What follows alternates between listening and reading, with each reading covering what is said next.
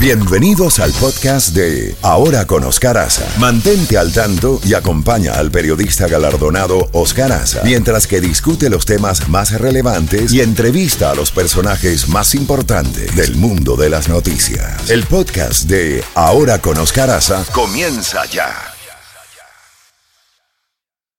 La Z Mañana. Una mañana diferente. Ahora con Oscar Aza. Disfrútala en Z92. Ya está nuestro invitado. eh, tenemos en la, en la línea telefónica eh, desde Madrid, eh, España, a eh, Jesús Perestriana, analista español de seguridad y defensa. Jesús, bienvenido como siempre. ¿cómo, ¿Cómo se está viendo allá en España en Europa esta catástrofe de la represa allá en, en Ucrania? Cuéntanos. Buenos días. Bueno, buenos días. Bueno, pues en primer lugar la sensación ha habido un tanto como de perplejidad, primero porque aunque podamos sospechar quién son los autores, no tenemos información de primera mano, haría falta una inspección ocular por expertos para saber qué ha pasado. En cualquier caso, las consecuencias, esto es un desastre a nivel humanitario, esto supone que ahora el gobierno de Ucrania tiene entre manos una catástrofe que tiene que atender, la atención, los recursos, la energía que tenían las autoridades volcadas en la, en la, ofensiva que había dado sus primeros pasos iniciales, pues ahora tiene que desviarse a atender a la gente. Es decir, todos esos camiones que estaban llevando munición, material a la guerra, pues ahora tienen que llevar ayuda humanitaria. Eh, toda la energía, toda la atención del presidente Zelensky. Eh, se ha activado incluso el mecanismo europeo de atención de catástrofes eh, humanitarias, o sea, los recursos que la Unión Europea estaba utilizando para ayudar a Ucrania que incluso estaban utilizando los propios recursos de, ayuda humanitaria y de ayuda eh, civil, los estaban desviando para, para, el esfuerzo de guerra, pues todo esto eh, va a suponer pues un, un problema eh, y un retraso para las operaciones militares. Eh, en cualquier caso, si recordamos, los, rusos anunciaron que en su retirada de la orilla occidental del río Dnipro, el Dnieper, y habían dejado explosivos, habían minado eh, esa, esa, esas instalaciones de la, de la presa eh, hidroeléctrica. Y eh, había incluso esta presa había recibido varios impactos y varias explosiones. Entonces incluso podemos especular que no necesariamente ha sido una acción deliberada eh, con la intención de destruirla, sino que a lo mejor fue la acumulación de acciones previas más pues la negligencia, porque cada fin y al cabo una infraestructura de este tipo necesita un mantenimiento, una atención y necesita una gestión adecuada, eh, porque puede generar pues este tipo de, si puede sobre, sobrepasar la, las capacidades de la, de, de, la, de la presa, la combinación entonces de lo que he dicho de eh, explosiones y ataques previos con, con, una situación además que las, las estadísticas, los, los, datos que se tenían, porque eh, hay organismos que se encargaban de medir esto, decían que la presa estaba superando su capacidad. Entonces ahora está la sensación de que todo lo que estábamos anticipando y esperando de la ofensiva, que había dado simplemente los primeros pasos, no era el esfuerzo principal, pues no sé si se tendrá que retrasar o si al menos parece que los planes de, de, del gobierno ucraniano tendrán que cambiar. Y además, y esto y con esto termino, eh, si uno acude a los protocolos eh, de la Convención de Ginebra, encuentra la demolición deliberada de una presa que tenga eh, impacto a la población civil, pues está, está tipificado claramente, viene claramente tipificado como crimen de guerra.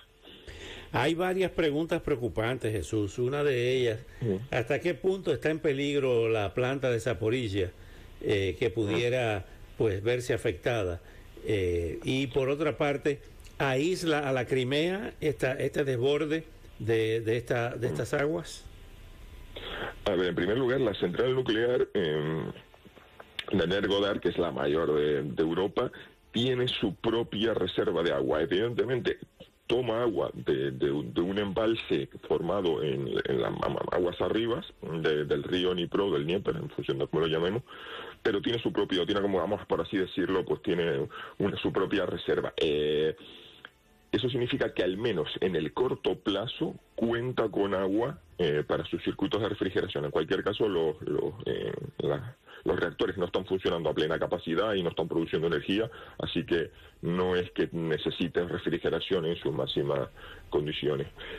Por tanto, a corto plazo no hay ningún peligro. Vamos a ver si realmente cuánto, eh, cuánto baja el nivel de las aguas y, y, si realmente esa central nuclear va a, ser va a necesitar mucha más, es decir, las reservas de agua eh, bajan peligrosamente. Pero entonces, por tanto, al menos el, peligro eh, no es, no, no hay ningún no hay, ningún, eh, no hay ningún riesgo. Y en cuanto a Crimea, lo único que afecta a esto a Crimea es que la canalización principal de la principal fuente de agua, de, que es un canal que, conecta eh, el río Nipro con Crimea, pues esto va a ver afectado, sin duda. Y además es uno de, las uno de los principales objetivos de cuando avanzaron los rusos por el sur del país, salieron de Crimea, llegaron hasta la orilla del río Nipro y lo cruzaron y fue controlar ese canal de agua que se alimenta del río Nipro y que llevaba eh, el agua Crimea, que por cierto los,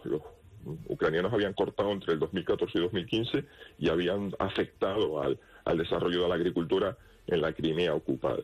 Entonces yo creo que esto va a tener, decir, dentro de las consecuencias, si pensamos que esto ha sido un acto deliberado ruso, pues una de las cosas que no han tenido en cuenta es cómo afecta esto al suministro de agua a Crimea y por supuesto también se están viendo afectadas poblaciones, no solamente bajo el control del gobierno de Ucrania. También esto ha afectado a poblaciones bajo el dominio y sobre la ocupación rusa, que vamos a ver cómo atienden a la población ucraniana ocupada y vemos también que han tenido que evacuar eh, posiciones militares.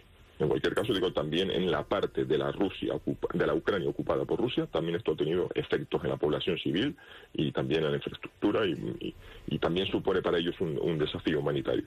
Finalmente, Jesús, y simplificando la, la pregunta, ¿Se eh, detiene esto la ofensiva, la contraofensiva ucraniana? Mm, yo creo que ah, ah, lo que estamos viendo primero es que hay un cerrojazo informativo por parte de las autoridades ucranianas, con lo cual no tenemos mucha información de primera mano, solo tenemos los anuncios rusos de operaciones ucranianas aquí y allá.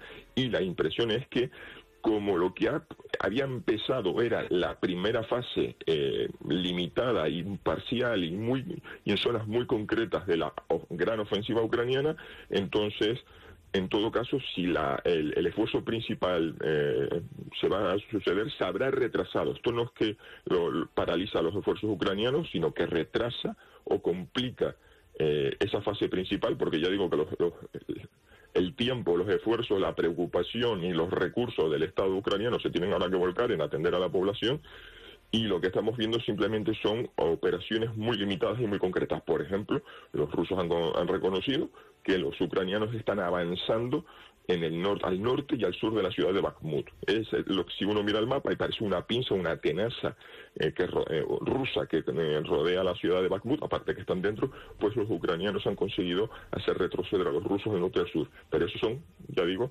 esfuerzos muy limitados, muy, muy concretos y no es la gran ofensiva, que en cualquier caso todavía está por, por empezar y da la sensación que esto simplemente va a ser una, algo que distraiga al presidente Zelensky. Y por supuesto hay una sensación entre la población ucraniana y la comunidad ucraniana que es ampliamente percibida en el trato personal y en, el, en las redes sociales de determinación, de ganas de venganza, porque ellos evidentemente atribuyen esta catástrofe a la acción deliberada de los rusos y esto pues simplemente está enardeciendo a la población ucraniana.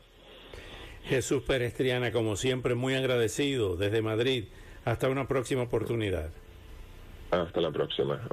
Bueno, gracias Jesús Perestriana, analista español de seguridad y defensa. Son las 8